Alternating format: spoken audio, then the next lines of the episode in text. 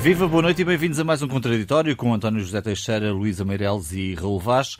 Durante a semana, o secretário de Estado adjunto do Primeiro-Ministro foi cozido em Lume Brando por causa de um adiantamento de 300 mil euros a uma empresa para construir um pavilhão multiusos que não chegou a ver luz do dia, pelo menos por enquanto.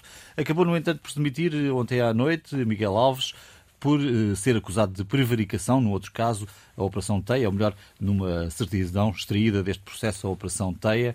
Uh, Luísa Meireles, como é que fica o governo? Como é que hum, fica Costa com esta saída do seu braço direito, que era um homem que também tinha como missão fazer uma espécie de cola uh, entre os vários gabinetes?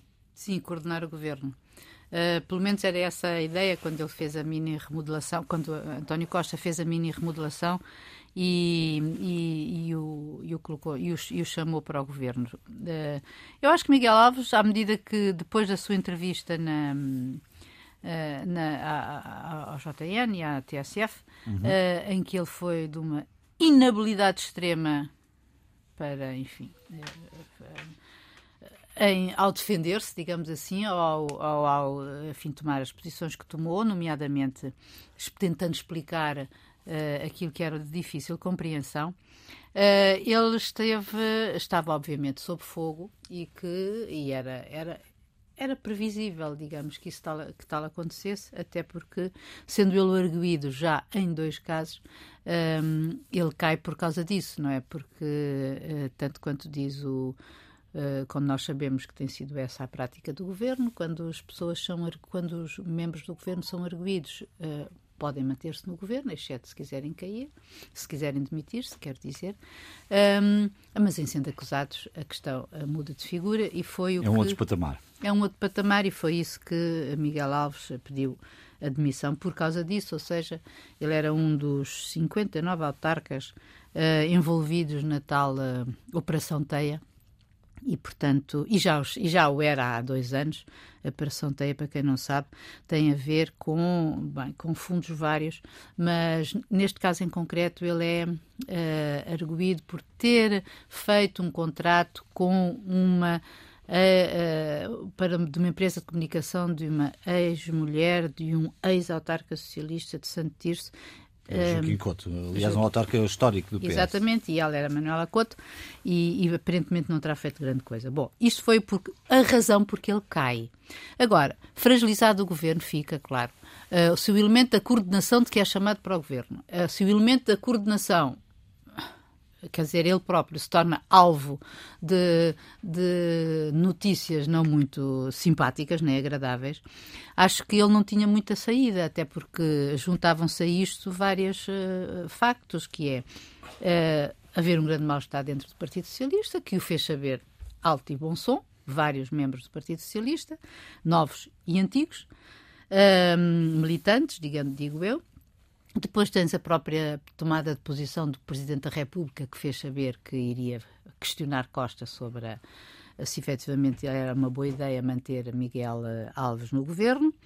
E pronto, e finalmente, quando cai, quando cai a notícia da PGR de que ele era acusado, um, ele não tinha. Era impossível manter-se. E, portanto, acho que o, esta acumulação de. Foi mais um caso. Acho que em relação a ele, até acho que o caso vai ficar encerrado, porque, enfim, isto agora passa para a esfera, digamos que judicial e autárquica. Uh, em termos políticos, ele efetivamente era uma pedra no sapato uh, grande, ou estava a ser, e isto ia ser imparável se ele não saísse. Uh, lamento que não tenho a certeza se foi. Um, se a ausência de resposta com que ele, em que ele se manteve mais de uma semana em silêncio até dar esta entrevista Uh, terá sido da sua iniciativa, seja como for, uh, bom, quando falou foi, foi tarde e mal. Hum. E penso que o governo, uh, esta acumulação de casos que são diferentes entre si, mas que afetam a opinião pública ou a visão da opinião pública sobre o governo, Uh, não é. Uh, pode não matar, mas mói. Hum. Raul, o que é que fica deste caso? É caso encerrado ou o deixa mostra? O Primeiro-Ministro deixou-se envolver numa grande teia de aranha uh, e é evidente que tem que sair dela. há muito tempo pela frente, quatro anos, de qualquer das formas, desde que este governo tomou posse com maioria absoluta, Obviamente não há uma colação direta entre a maioria absoluta e o que tem acontecido, mas tirando o acordo de concertação social, tudo tem corrido mal, nomeadamente e particularmente na coordenação política da coisa. Uh, Miguel Alves foi chamado para ocupar um cargo de, junto do Primeiro-Ministro para coordenar o governo. Cargo esse tinha desaparecido no anterior governo, foi chamado na remodelação, nesta remodelação governamental. Uh, é um velho conhecido uh, companhão de ruta de António Costa, já quando foi Ministro da Administração Interna no, no, governo de José Sócrates, Miguel Alves esteve como Costa, na Câmara de Lisboa, uh, na campanha, nas campanhas uh, políticas, e é certamente uma pessoa que me surpreendeu pela falta de capacidade política. A Luísa já aqui disse, a entrevista ao JN e à TSF é de uma inabilidade total. E, aliás, quer dizer, virou-se o feitiço contra o feiticeiro. Miguel Alves teve a oportunidade de dizer que isto só era agora conhecido porque ele tinha vindo para Lisboa e havia uma suposta corte de Lisboa que não queria nada com um indivíduo que vinha de caminha. Uh, Cresce dizer que Miguel Alves nasceu em Lisboa e fez parte de sua vida até há pouco tempo em Lisboa. Uh, estas contradições é evidente que fazem mal ao governo e alimentam, sobretudo, o que me preocupa mais a mim, eh, é que alimentam de facto os radicalismos e os populismos. Uh, certamente veremos uh, nos próximos tempos, em breve, ver o, o, o troglodita de serviço, André Ventura, a pegar neste, neste caso. Isto é evidente, aliás, já tinha pedido admissão. E isto não faz mal, não faz bem à democracia. Não faz bem à democracia. É evidente que ninguém está livre de acontecer um, um episódio desta natureza, mas prevenir é melhor do que remediar. E António Costa já está obrigado a remediar. António Costa tem um perfil uh, de um político de sempre, uh, com, com muito sentido do que é o faro e, e, a emergência da ação política, mas nestas relações, sobretudo com pessoas que lhe são próximas, uh, deixa, deixa prolongar situações que Segura depois... até, até poder. Eduardo Cabrita, até Marta Temido, agora Miguel Alves é evidente que a demissão de ontem não tem nada da ação do Primeiro-Ministro. Ou se tem, ou de Miguel Alves. É uma constatação de facto. A partir do momento em que o Primeiro-Ministro, inclusive em 2017, quando se demitiram três secretários de Estado, que foram uma viagem da Galpa ao futebol lá fora, eh, e, e demitiram sendo apenas arguídos, e António Costa, na altura, fez uma distinção. É que disse. Eh, aceitou a demissão, mas eh, não são acusados ainda só são arguídos. A partir desse momento, a baliza está feita pelo próprio uhum. chefe do governo. Portanto, não há possibilidades, não haveria possibilidades de, de Miguel Alves continuar. Deixa-me dizer também que hoje, o que me surpreendeu também hoje, à volta deste caso, é uma entrevista que o, o senhor Ricardo Moutinho, que é o tal empresário que, a quem Miguel Alves, a Câmara de Caminha, bem entendido, adiantou os 300 mil euros para o suposto pavilhão que ainda não saiu do papel, uh, dá uma entrevista ao Expresso em que, entre outras coisas, diz que criou uma empresa no Dubai para, uh, ou seja, para não pagar impostos. Não pagar impostos, estou a citar, diz o Sr. Ricardo Moutinho, é metodologia comum. Isto é de uma, de uma... Nós, eu pago impostos. Acho que nós todos pagamos impostos. Quem é este Sr. Ricardo Moutinho? Que fez um acordo com a Câmara de, de, de, Caminha para vir dizer isto. Tem uma empresa, uma sede, uma sede inventada no Luxemburgo, depois tem empresas no Dubai por aí, e diz com a maior das complacências, e até se calhar com algo, algo orgulho próprio, uh, diz que pagar impostos não é, não é metodologia comum. Enfim, estes casos, vou terminar esta, em relação a isto, João, este é outro caso que obviamente alimenta quem? Alimenta os radicalismos e os populismos. Há um dia em que nós acordaremos, espero que nunca isso aconteça, mas podemos acordar. O que é que aconteceu? Aconteceu que, obviamente, isto é alimentado permanentemente. Não só, obviamente, pelo, pelo, por este episódio do, do, do chefe do governo ou, ou do secretário de Estado adjunto, mas quer dizer, é permanente. Muito, muitos dos partidos do arco da governação, que já são quase todos, uh, e tradicionais, que eh, olham para episódios desta natureza, uns mais evidentes, outros menos evidentes, e não se preocupam com as consequências junto à opinião pública destes casos. Essa é uma preocupação que certamente, certamente, não tenho dúvidas, o Primeiro-Ministro António Costa tem noção dela e vai procurar resolver, embora soma-se, somam-se os problemas neste governo com maioria absoluta. Hum. António, António José Teixeira, como é que olhas para este caso? Começo por aí, por o que dizia o Raul agora. Isto era tudo o que não precisávamos. Eh, já chega o desgaste da representação política em democracia, o populismo, a demagogia em volta, eh, em volta da, de, dos eleitos e dos governantes. Eh, contribuir para este descrédito é tudo mesmo o que não precisávamos. E, de facto, o Primeiro-Ministro não foi prudente na escolha, uma, uma ponderação avisada da situação de Miguel Alves teria aconselhado a que eh, este, este cargo não tivesse sido preenchido pelo autarca e, e obviamente, quando se escolhe eh, alguém para o centro político do governo e menos de dois meses depois acontece o que acontece, significa que a coordenação está difícil e não foi desta que António Costa acertou eh, nas escolhas. Eh, Miguel Alves devia ter saído, obviamente, antes, e devia ter saído não é pela coerência do princípio que o Primeiro-Ministro colocou a partir dos exemplos que o Raul citou há pouco. Eh, ele, desta feita, saiu quase por inevitabilidade, porque foi empurrado ao conhecer-se a acusação de um dos processos que está em causa. Nem era este de que estávamos a falar.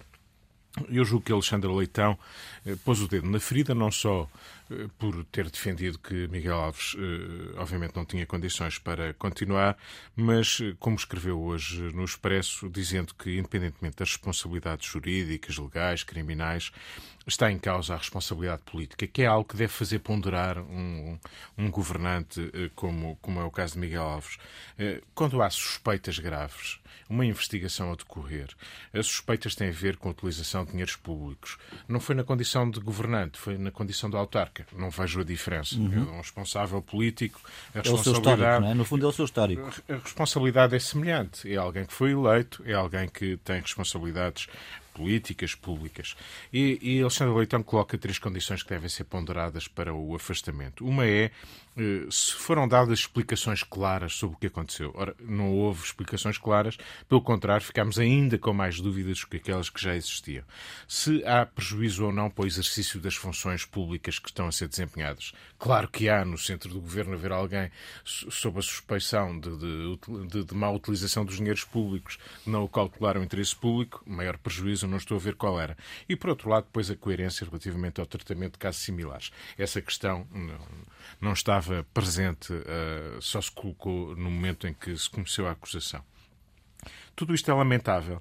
E é lamentável perceber que uh, aquilo que ouvimos sobre o caso do famoso pavilhão multiusos uh, é um conjunto de contradições e de exemplos e de justificações, porque já tinha havido contactos com outros municípios que também. Bom, mas se houve contactos com outros municípios é exatamente sinal contrário, deviam aconselhar outra prudência que não existiu. Uh, o empresário, eh, a credibilidade do empresário, como fica demonstrado na entrevista que foi dada ao Expresso, é nenhuma. Uhum. Uh, tudo aquilo é uma teia de contradições, uma coisa meia. Uh, uma espécie nebulosa. De, não é nebulosa, aquilo parece um bocado mitómano. Tem centenas sim, de empresas sim. pelo mundo, depois vai saber cada uma delas não é bem 500, assim, não está 500, registada, sim. não é dele, uh, não, não foi essa empresa, era outra empresa. Tudo aquilo é demasiado mal para ser verdade e a desfaçatez que há pouco o Raul citava de dizer eu fui para o Dubai porque, para não pagar impostos, porque isto é uma prática geral. Bom, é esta gente que está envolvida uh, em negócios com instituições públicas. Temos que ter muita cautela em relação a isso. Acho que já aconteceu o suficiente para que quem escolhe, para quem assume responsabilidades, tenha outro zelo pelo interesse público e dê outra imagem. Porque o que está aqui em causa, e esse é o mais preocupante de tudo, é que de descrédito em descrédito eh, pode vir aí um dia em que, enfim, as escolhas dos eleitores sejam outras. Uh, faríamos seguramente também um contraditório sobre um outro ângulo deste negócio, que é o facto das câmaras não terem dinheiro para comprar e fazer um pavilhão e, portanto, terem que arranjar aqui esquemas alternativos. Um um contornar o Tribunal de Contas, transformar um investimento numa despesa. É outro dizer, circuito. Dizer, Aliás, temos visto. Nós pensámos que esse tempo já tinha des uh, desaparecido, que estas não. habilidades não eram ainda alguma coisa que passava pela cabeça. E temos visto notícias sobre as câmaras que têm dificuldades, até também depois em gerir os processos burocráticos. É outro ângulo, Agora, há é outra história. E para aplicar é. os próprios próprios fundos claro. do PRR. E a propósito de fundos, passaríamos por aqui para um segundo tema. Acho que queremos todos compreender a declaração de Marcelo Rebelo de Sousa no fim de semana. O Presidente usou um tom raramente visto para dizer à Ministra Ana Brunhosa, à Ministra da Coesão Territorial, que não a perdoará caso descubra que a taxa de execução dos fundos europeus não é aquela que ele entende que deve ser. Luís, há aqui uma questão de tom, há aqui uma questão também de conteúdo, até porque Ana Brunhosa provavelmente não era a destinatária certa, pelo menos de parte desta mensagem. Eu acho que é uma questão de tudo. Eh, porque eu uh, confesso que respeito muito o Sr. Presidente, mas ele não esteve bem. Uh, nesta, neste momento. Quer dizer, ele não esteve bem porque usou um tom completamente desadequado, deselegante em relação a uma ministra.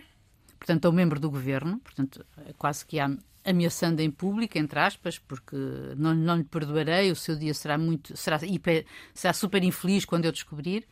Depois, porque isto também não tem a ver, como tu dizias, eh, o tiro é ao lado, não é, não é a Ana Brunhosa que está a ver com, que tem esta pasta, é a Mariana Vieira da Silva. Eu pergunto-me a mim mesma se o Presidente até falaria no mesmo tom a Mariana Vieira da Silva. Um, e, mas isso, isso é, enfim, especulação. E depois uh, também acho que sobre o conteúdo, que é em, relação à execução do PRR e dos fundos europeus também não está certo, quer dizer, também não está, está errado. Quer dizer, é desadequado, é completamente. Isto não, é, isto não acho bem que caiba uma vigilância do primeiro do Presidente da República sobre estas coisas, mas uh, também convém descer um bocadinho à terra, porque uh, não sei se para não estarem aqui a encher as coisas de números, mas a verdade é que fui procurar e, e o que se verifica é que para já estes fundos são completamente diferentes, não se medem em termos de execução daquilo que está. Estás a falar do PPR. Estou a falar do, do PRR, aliás. Do PRR. Estou a falar, um, e, portanto, medem-se em função das metas e reformas aos quais os Estados se comprometeram e que as cumpriram. E, portanto, e tu viste, isso o que se vê é que da primeira fase Uh, Portugal foi o primeiro país a apresentar o PRR, tudo bem, mas só nove Estados é que receberam, receberam a primeira tranche e Portugal foi um deles. Na segunda fase, ou seja, a segunda tranche, uh, três, só três Estados é que pediram, uh, Itália, Espanha e Portugal, e Portugal está agora a ser analisado, fez esse pedido em setembro. E que isto, recordo mais uma vez, porque cumpriram metas que estão assinaladas. E, portanto, Portugal está, em relação aos outros países, até está avançado em relação a isto. Por isso, acho que, independentemente do taxa de execução, se querer assim dizer, a nível europeu ser baixa, a de Portugal não é mais baixa, pelo contrário, está à frente. Portanto, tudo isto acho uma questão eh, um bocadinho surreal. Explicar. Raul. Pois, eu acho que essa questão é uma questão pertinente. Uh, Marcelo é Marcelo e, desculpar-me-ão repetir isso, Marcelo não muda, aliás, como o próprio disse, nem Cristo deixa a terra. E, portanto, habituemos-nos, habituemos. Mas Marcelo... este não é habitual. Não, eh, eu, o Primeiro-Ministro, aliás, e a carta, a carta para Garcia, a carta Ana Brunhosa é, foi, estava ali e era para levar a carta a Garcia. E, na minha opinião, Garcia não é Mariana Vieira da Silva, é, é o chefe do governo António Costa. E, e, é evidente que o PRR é a coisa mais importante dos nossos próximos anos. Portanto, para mim, eh, não é relevante se Portugal está mais adiantado que outros países da Europa. Está adiantado ou está atrasado? Essa é a questão. E julgo saber, pelo que li, e não foi desmentido, que dos tais 6 mil milhões julgo que é 6 mil milhões, só mil milhões já que estão executados, já deviam estar mais. Enfim, mas como eu, como não percebo muito números, quero-me centrar na questão política. E, portanto, a mim não me impressiona nada o que o Presidente da República fez. No tom, no, no sítio, é evidente que é criticável, mas o importante é a, a, mensagem que o Presidente da República quis transmitir ao Governo. António Costa disse logo que o dia de Marcelo tinha sido mais criativo, portanto, este ping-pong também não me parece interessante de parte a parte. Hum. Uh, é verdade que o PRR é a, a, carta fundamental dos nossos próximos anos. Se Portugal perder, não estou a dizer que estejamos a perder, mas é importante que regularmente isso seja vigilado, vigiado e que seja dito, sem hum, qualquer preconceito. Sim. Se o Presidente da República não teve razão, o Primeiro-Ministro que diga que o Presidente da República não tem razão. O que eu acho é que esta troca de argumentos. Uh, o Marcelo Vassouza quis dizer uma coisa: atenção, claro que tinha a Ana Brunhosa, a ministra, julgo que, aliás, é, tem à vontade para dizer aquilo. Uh, Dir-me-ão que, que o dia foi menos feliz ou mais feliz uh, de Marcelo Bel Souza, para mim não é relevante. E disse e fez, e fez saber, e passou para a opinião pública, estamos a discutir isso agora, que o Presidente da República não está contente com a taxa de execução do PRR. Se isto é verdade ou mentira, eu acho que é verdade, mas se isto, eu acho que é verdade, porque esta, essa... Mariana respondeu-lhe ontem na, comissão. sim, no... Mariana respondeu, com certeza. Mariana, aliás... Mas tu faz ver o scoreboard da, da, da, da, Europa. da União Europeia, essa, da Comissão, essa, e vês os números. Está bem, mas isso também me faz lembrar sempre aquela história do governo português, dos governos portugueses. É que eh, nós estamos a crescer acima da média europeia Uh, e isso representa o que a gente sabe, é que a média europeia nós estamos muito atrás ainda desse crescimento que fomos perdendo, perdendo nos últimos 20 anos. Uhum. Portugal não cresce há 22 anos de uma forma sustentada. E, portanto, esse é o problema do país. Mas isso fundamental não... é preciso manter atenção sobre os fundos, a sua taxa de discussão. Exatamente. Tinhas de resto dito isso aqui já há 15 Sim, dias e, e, repetidamente. E, acho que Marcelo, à sua maneira, da sua, do seu, da sua forma, uh, mais feliz ou menos feliz na trofa, disse aquilo que é importante saber e em democracia não é, nunca é demais chamar a atenção. António José Teixeira. Bom, eh, eu acho que o problema de fundo que aqui está, e em relação à, avaliação do Presidente da República, é que o Presidente tem alguma dificuldade em encaixar num modelo, ou melhor, na, na situação política atual de maioria absoluta. Ele anda à procura do seu papel. A intenção de Marcelo Rebelo de Sousa é, obviamente, incutir e colocar pressão uh, no Governo é, eh, digamos, deixar visível eh, que ele está atento ao que o governo está a fazer, de que ele é um contrapeso à autossuficiência do governo no Parlamento eh, e à impossibilidade que as oposições têm de o contrariar no Parlamento e, portanto, cá fora ele aumenta a exigência e a pressão que coloca ao governo. Ele pode fazê-lo de diversas maneiras. O que, digamos, é estranho nesta é eh, a linguagem, mesmo sendo uma situação informal, António Costa, aliás, desculpou, deixou, relativizou as afirmações do Presidente, tentou suavizá-las, dizendo que o Presidente, por vezes, tem momentos criativos, que foi numa situação de informalidade, eh, e, e portanto, foi essa luz que eh, desvalorizou e colocou, digamos, água fria naquilo que podia fazer subir a temperatura política. E este jogo, quando há uma maioria absoluta entre governo e presidente, tem muitas vezes estes, eh, esta, esta parada e resposta. Aliás, Marcelo Belo Souza fez esta declaração ao lado de Luís Montenegro. Portanto, numa situação em que parece que o presidente está ali também a dar algum peso acrescido a, eh, a um dos partidos da, da oposição. Eh, de facto, há aqui eh, eh, exigência, pressão. Ela não foi feliz nesta afirmação, esta, esta, para usar a felicidade, aliás, é, é a expressão que o Presidente usou. Será eh, olhando para a ministra, virá o dia em que será super infeliz, em que eu descubra que a taxa de execução não é a que devia, que eu acho que devia ser. Bom, isto não é, obviamente, não é algo que o Presidente da República deva dizer, mas o Presidente da República tem o direito de dizer se o Governo não está a executar como devia no tempo em que devia os fundos, tem o dever de o dizer e de colocar essa exigência em público. Em relação aos atrasos, há duas coisas muito rapidamente que eu queria dizer. A primeira, eh, ao, os factos que a Luísa relatou, mas também há outros factos, digamos, não são alternativos, são apenas paralelos, não são alternativos. Eu não, não partilho da ideia dos factos alternativos. Não. O Conselho de Finanças Públicas veio esta semana dizer que uh, estamos atrasados. Mário Centeno também já o tinha dito. Estamos atrasados. Conhece que a inflação pode atrasar. Exatamente. E depois, não só a inflação, e esse era o outro ponto. De facto, há várias entidades a dizer que há atraso. E depois há outro ponto, que é nós somos um país em que eh, temos, pelo menos, a imagem de que usamos mal os dinheiros uh, europeus. O que não é verdade quando se faz o balanço e a retrospectiva, mesmo contando com o tempo do cavaquismo e do Fundo Social Europeu, obviamente uhum. que houve abusos, obviamente que houve coisas que correram mal, sim, mas em termos gerais nós até costumamos usar bem os fundos europeus. Mas temos cada vez mais controle. É preciso controlar a execução, é preciso o estudo prévio, é preciso o parecer de não sei quantas entidades. Estes processos que introduzem maior controle no, no, na, na, execução, eh, deste, neste caso, dinheiros europeus, também provocam atrasos. Portanto, nós não podemos querer simultaneamente mais controle e depois pensar que tudo isto é, é, é rápido, rápido, porque não é.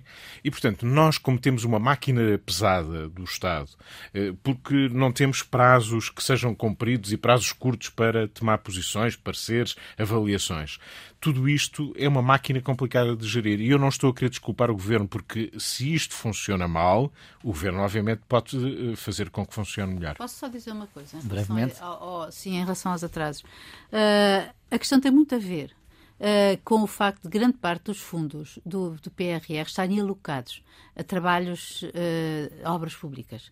E nós sabemos que, devido à situação internacional de inflação e de falta de matérias-primas, etc., etc., muitas dessas obras, efetivamente, ainda não começaram a ser realizadas, porque o custo que foi, na altura, uh, colocado é, neste momento, uh, 30% superior, por hipótese. Viva, boa noite de novo. Vamos falar do PCP. Paulo Raimundo será confirmado este fim de semana como novo secretário-geral do, do, PCP. Sai Jerónimo de Souza. Eh, estive para dizer isto na edição da semana passada, Luísa, que uma entrevista do Jerónimo de Souza à Lusa já dava um bocadinho a ideia de que iria sair. Eh, enfim, mas também sabia que não ficaria para sempre. Como vai ser este PCP com Paulo Raimundo? É possível já tentar adivinhar? Ui, tu queres que eu ande a ver o quê? Nas pedras? Ah. Ou... eu não sei como é que vai ser este PCP uh, eh, com o Paulo Raimundo. o Paulo Raimundo sabe. sabe ainda. Ah. Quer dizer, o que eu acho é que nós podemos dizer é que há um, um rejuvenescimento hum. do, da liderança do PCP. Faixa etária. Uh, exatamente, na faixa etária. Uh, e, e, pronto, acho que há uma renovação etária. Se quiseres, não sei se existe uma renovação do PCP, não é? Isso, isso... O PCP tem como objetivo arranjar mais mil quadros nos próximos dois anos. 24. É, nos faz, até, até 24, até exatamente. 24. É uma das suas. Portanto, há aqui, é uma, é uma aqui, há aqui uma série de incumbências. E não é só, é, é também aumentar o número de células nos, nas, nas organizações, nas fábricas, etc, etc. E, portanto, isso. Ou seja, ele tem que reestruturar a organização. Jerónimo disse-o na conferência de imprensa, e esta conferência que amanhã se inicia. Uh, perdão. Uh, tem é, a, a, missão principal exatamente é olhar para dentro, reestruturar, porque o, o, o, Partido, o Partido Comunista sabe que está perante uma situação uh, complicada de, de declínio das suas, eh, enfim, dos seus, dos seus, dos seus eleitores, se bem que nós, eh, é verdade que durante o período de Jerónimo, a grande parte do período de Jerónimo, o PCP manteve-se sempre ali naquele meio milhão de votos, mais ou menos, inclusive nas presidenciais a que ele concorreu, um, mas foi com a Jeringonça que efetivamente uh, ele tem uh, o, o, corte. Todavia, uh, Jerónimo de Sousa sempre se pode, pode orgulhar-se de ter sido, de ter levado o PCP ao poder, digamos uhum. assim, na medida em que se entenda que apoiou o poder, digamos assim. Uh, visto que sabemos que a Jeringonça era uma solução parlamentar. Tirando isso, Paulo Semedo é um homem... Paulo Raimundo. Paulo, uh, Paulo, Raimundo. Paulo Raimundo, Nossa Senhora. Uh, Paulo Raimundo é um homem que o PCP faz questão de escrever a sua história como um, um operário, ou seja, de origem operária, porque, em boa verdade, Uh, ele é um funcionário do partido, uh, desde praticamente que entrou no partido. Uh, é seguramente um quadro muito preparado, porque, enfim, será isto assim. Será, não, não, duvido que seja que o seja para, para ter sido escolhido. E agora vamos a ver, este, este fim de semana vai ter a sua primeira prova uh, mediática, visto que as pessoas não o conheciam, e, e, ele tem uma grande. Vai ter aquela coisa que se diz que é, é muito difícil, ele tem que ter mesmo uma boa, dar uma boa, uma boa primeira impressão, porque não há uma segunda oportunidade para dar uma boa primeira impressão. Hum. No PCP eu acho que há várias oportunidades. Uh, o PCP é um anacronismo, uh, ou seja, um partido que uh, diz, disse e de certa forma continua a negar a invasão, a guerra da Rússia contra a Ucrânia, que muitas vezes Jerónimo de Sousa, aliás, lembro-me lembro de uma história a descer à Avenida da Liberdade de Jerónimo de Sousa, disse, mas já respondi isso cem vezes, ou seja, é, é um, uma operação especial. Quer dizer, tudo isto, obviamente, neste tempo, e no tempo sempre do PCP, eh, vive ainda no fundo das teses marxistas, eh, e portanto não é este tempo que precisa deste PCP. Tu perguntas o que é que vai ser o PCP com Paulo Raimundo, eu acho que vai ser sempre o PCP de sempre. Claro que o partido abrugosou-se um pouco com a entrada no arco do poder, com a geringonça. Aliás, foi Jerónimo de Sousa que lançou, eu tenho, tenho a impressão que aquilo estava combinado com António Costa, mas foi Jerónimo de Sousa que publicamente lançou a carta o PS só não será o governo se não quiser. Uh, não sei se foi bom para o PCP, eu acho que não foi bom para o PCP, e aliás os resultados estão aí, mas não é a geringonça que, que destrói o PCP PCP não está destruído, bem hum. entendido. É o, é o, é o tempo. Uh, curiosamente também é de referir, e isso é verdade, que o, o PCP tem formado quadros. Uh, e, e, eu diria até, o, o pouco, alguma coisa que conheço do PCP, Uh, esta malta nova é mais ortodoxa daqueles que se foram abrugosando ao longo dos, dos anos Uh, e isso é uma realidade do PCP. E é evidente que aqui pode haver alguma, alguma, não direi inversão, mas um caminho alternativo. Uma oportunidade. Uma oportunidade. É muito difícil. Até porque, repara, o PCP ainda vive a, a biografia de Paulo Raimundo, é que é um operário uh, que nasceu em, em, Cascais, mas foi, foi para o Alentejo. Ele é um funcionário não, do partido. Foi para Cascais. Foi para Cascais ou onde? Não, nasceu, nasceu em Cascais. Nasceu em Cascais. Isso não é uma coisa que. Exato, mas isso não é uma coisa que o defina relevante. Portanto, estes cuidados, era onde eu queria chegar. Quer dizer, estes cuidados são reveladores do que é aquilo. E depois, para terminar, João, um partido que. Uh, Claro que a entrevista à Lusa já tinha, uh, da parte de Jerónimo de Sousa, uh, ali uma intenção, e é óbvia, clara e, e, e, absolutamente legítima. Mas um partido que não sabe dar pela calada da, do fim da tarde diz o próximo líder vai ser este senhor, uh, fosse quem fosse, não é um partido democrático. Hum. O centralismo está ali todo, diz-se que há divisões e que até Jerónimo Sousa terá perdido em relação a Francisco Lopes. Paulo Raimundo é muito próximo Francisco Lopes, um ortodoxo, sabe. E só para terminar, Paulo Raimundo adere ao PCP na altura em que cai o Muro de Berlim. E eu acho que diz tudo da figura. António? Não, talvez uh, eu começo por Jerónimo de Sousa e, e, começo por eh, dizer que Jerónimo de Sousa na história do Partido Comunista vai ter um lugar importante. E não vai ser eh, um lugar importante pelos resultados eleitorais que no trajeto de uh, 18 anos de liderança eh, tiveram altos e baixos. Uh, Jerónimo de Sousa fica responsável por bons resultados eleitorais durante boa parte é destes é 18 anos, mas quando sai, sai com os piores resultados eleitorais do Partido Comunista. Eh, e eu diria que sai apesar da valia e da diferença que Jerónimo de Sousa representava para o partido. Os resultados, porventura, seriam piores sem Jerónimo de Sousa. E eu olho para ele, agora, enfim, até poderá ser mais fácil fazer esse balanço, olho para ele eh, de uma forma muito positiva. O PCP deve-lhe muito. Convém lembrar que Jerónimo de Sousa sucedeu a Carlos Carvalhas num momento em que o partido enfrentava divisões internas que levaram à saída de militantes e dirigentes ilustres do Partido Comunista, sai com expectativas baixas. Ele era uma figura conhecida, eh, que os portugueses conheciam, mas eh, na altura eh, foi com alguma estranheza que se olhou para um homem com o perfil de Jerónimo de Sousa, se estaria à altura do, do desafio, do liderança liderança do, do Partido Comunista. E esteve Jerónimo de Sousa, não é apenas pelo tempo eh, eh, prolongado em que esteve à frente do partido, é por aquilo que trouxe em termos de relação com os militantes e de relação com os eleitores. E esse papel foi um papel eh, importante, é um papel que vale a pena sublinhar, eh, não apenas porque ele também quebrou ali uma barreira, dizendo que o PCP podia fazer parte de soluções de poder, e isso foi um, algo que no partido se deve muito a Jerónimo Jerónimo de Sousa. Bom, eh, julgo que Jerónimo de Sousa escolheu o momento certo, que ele entendeu ser o momento para sair, e isso é uma atitude. Controlou? De, controlou esse timing, precisamente. É claro que há aqui fatores que ele não domina, a sua, a sua saúde, etc. Eh, mas foi ele que controlou o timing e controlou também, se não foi ele o autor, eh, digamos, completo do, da, escolha. da, escolha. ele, obviamente, a escolha não se fez sem o seu grande contributo. E, e, portanto, ele, quando sai, deixa um partido orientado para um perfil concreto, que é um perfil que não sendo igual ao de Jerónimo de Sousa, Jerónimo de Sousa entrou para o Partido Comunista em 74. Eh, este líder é o primeiro líder que nasceu bastante depois de 74 e tudo isso é, é já uma diferença significativa. Eh, não tem o mesmo perfil. Jerónimo de Sousa foi mesmo operário.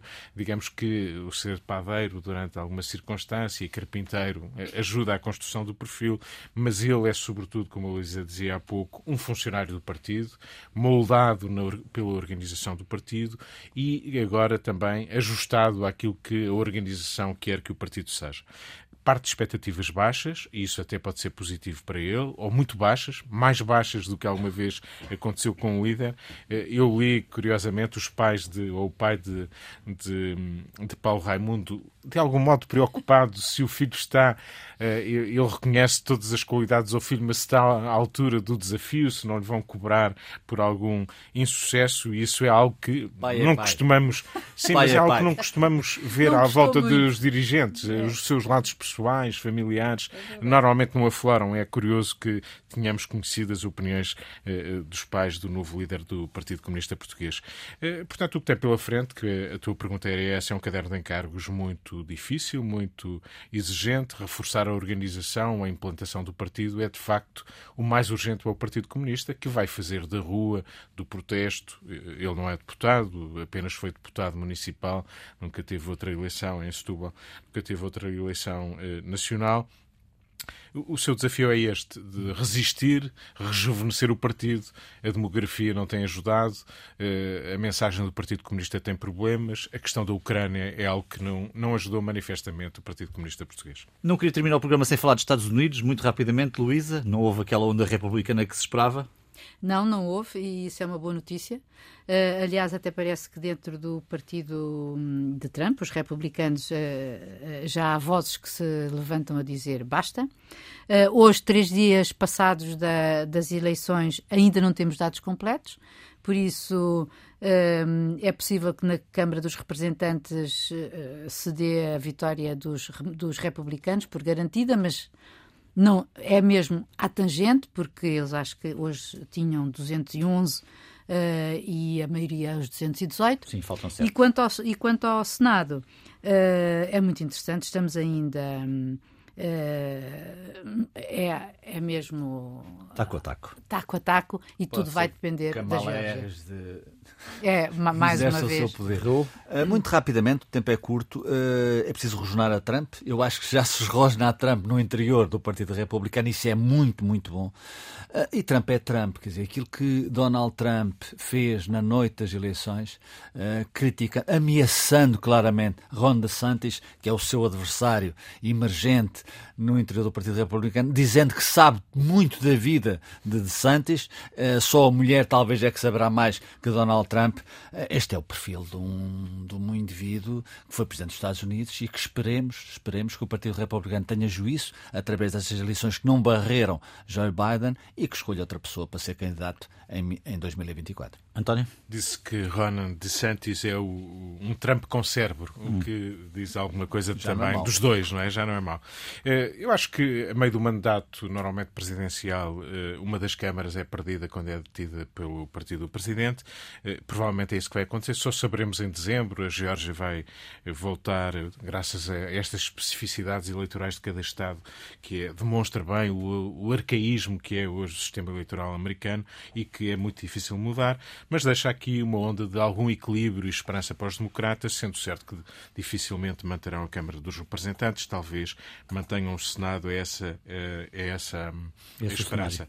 De resto, Trump e Biden parecem querer ser candidatos presidenciais, vamos ver.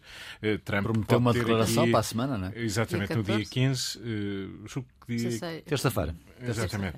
E, portanto, vamos ver. Acho que ainda vamos falar do desfecho destas eleições, o que não deixa de ser estranho num país como os Estados Unidos, que não consigamos ter um resultado eleitoral tão cedo. O PCP resolve mais depressa. E o PCP, Brasil? o Brasil, Portugal. eh, Toda a gente resolve mais depressa. O que fica por dizer, Luís, esta semana? Olha, uma coisa que me impressiona bastante e que é o sinal dos tempos, que é novamente a saga dos, eh, dos migrantes, dos refugiados, dos, dos imigrantes africanos e outros que procuram a, a- a Europa e que tivemos agora o primeiro embate em relação ao novo governo eh, pós-fascista, se quiserem dizer, de, de Meloni, na medida em que eh, um navio Ocean Viking fez uma verdadeira isto, um, tentou uh, um, a Itália recusou a sua a sua entrada no Porto. Recorde-se que Salvini é o ministro dos portos portanto é ele que abre e fecha Uh, e só autorizou a saída daquelas pessoas doentes e o navio, ao- contrariamente às leis, uh, às, às normas e às leis internacionais, uh, pediu auxílio a, a vários outros, finalmente entrou em França foi autorizada a desembarcar em Toulon,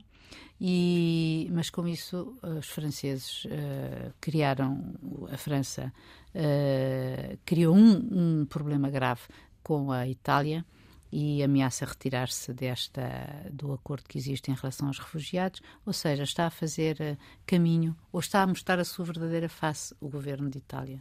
Raul, o que fica por dizer? O cidadão António Costa não precisa que o piquem para fazer aquilo que tem que fazer em certas circunstâncias e certamente vai fazer, já o anunciou. Há um livro, que é O Governador, escrito pelo Luís Rosa, sobre o tempo de Carlos Costa, governador do Banco de Portugal, em que o ex-governador diz que o primeiro-ministro, António Costa, o terá pressionado uh, para proteger para proteger uh, Isabel dos Santos no caso BIC. Isto é de uma uh, eu não sei qualificar isto. Um, um ex-governador que diz que o Primeiro-Ministro fez isto.